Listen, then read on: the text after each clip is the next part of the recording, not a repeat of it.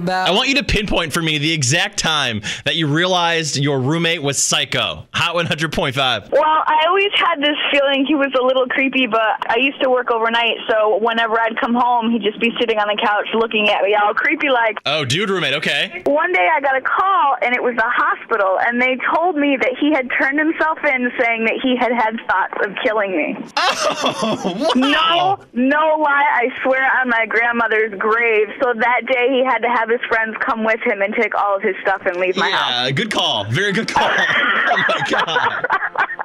That is why you don't get roommates off of Craigslist. Yeah, never again.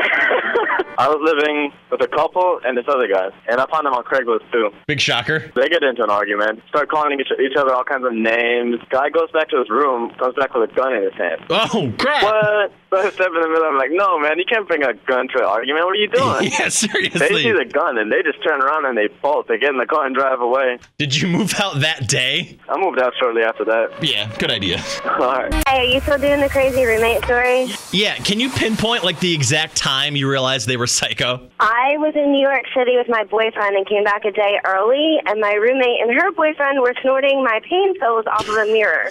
Yeah, that's that's probably a sign. Well, like she had to go in my underwear drawer to get them. Like who goes through the roommate's underwear drawer? And it just got more awkward.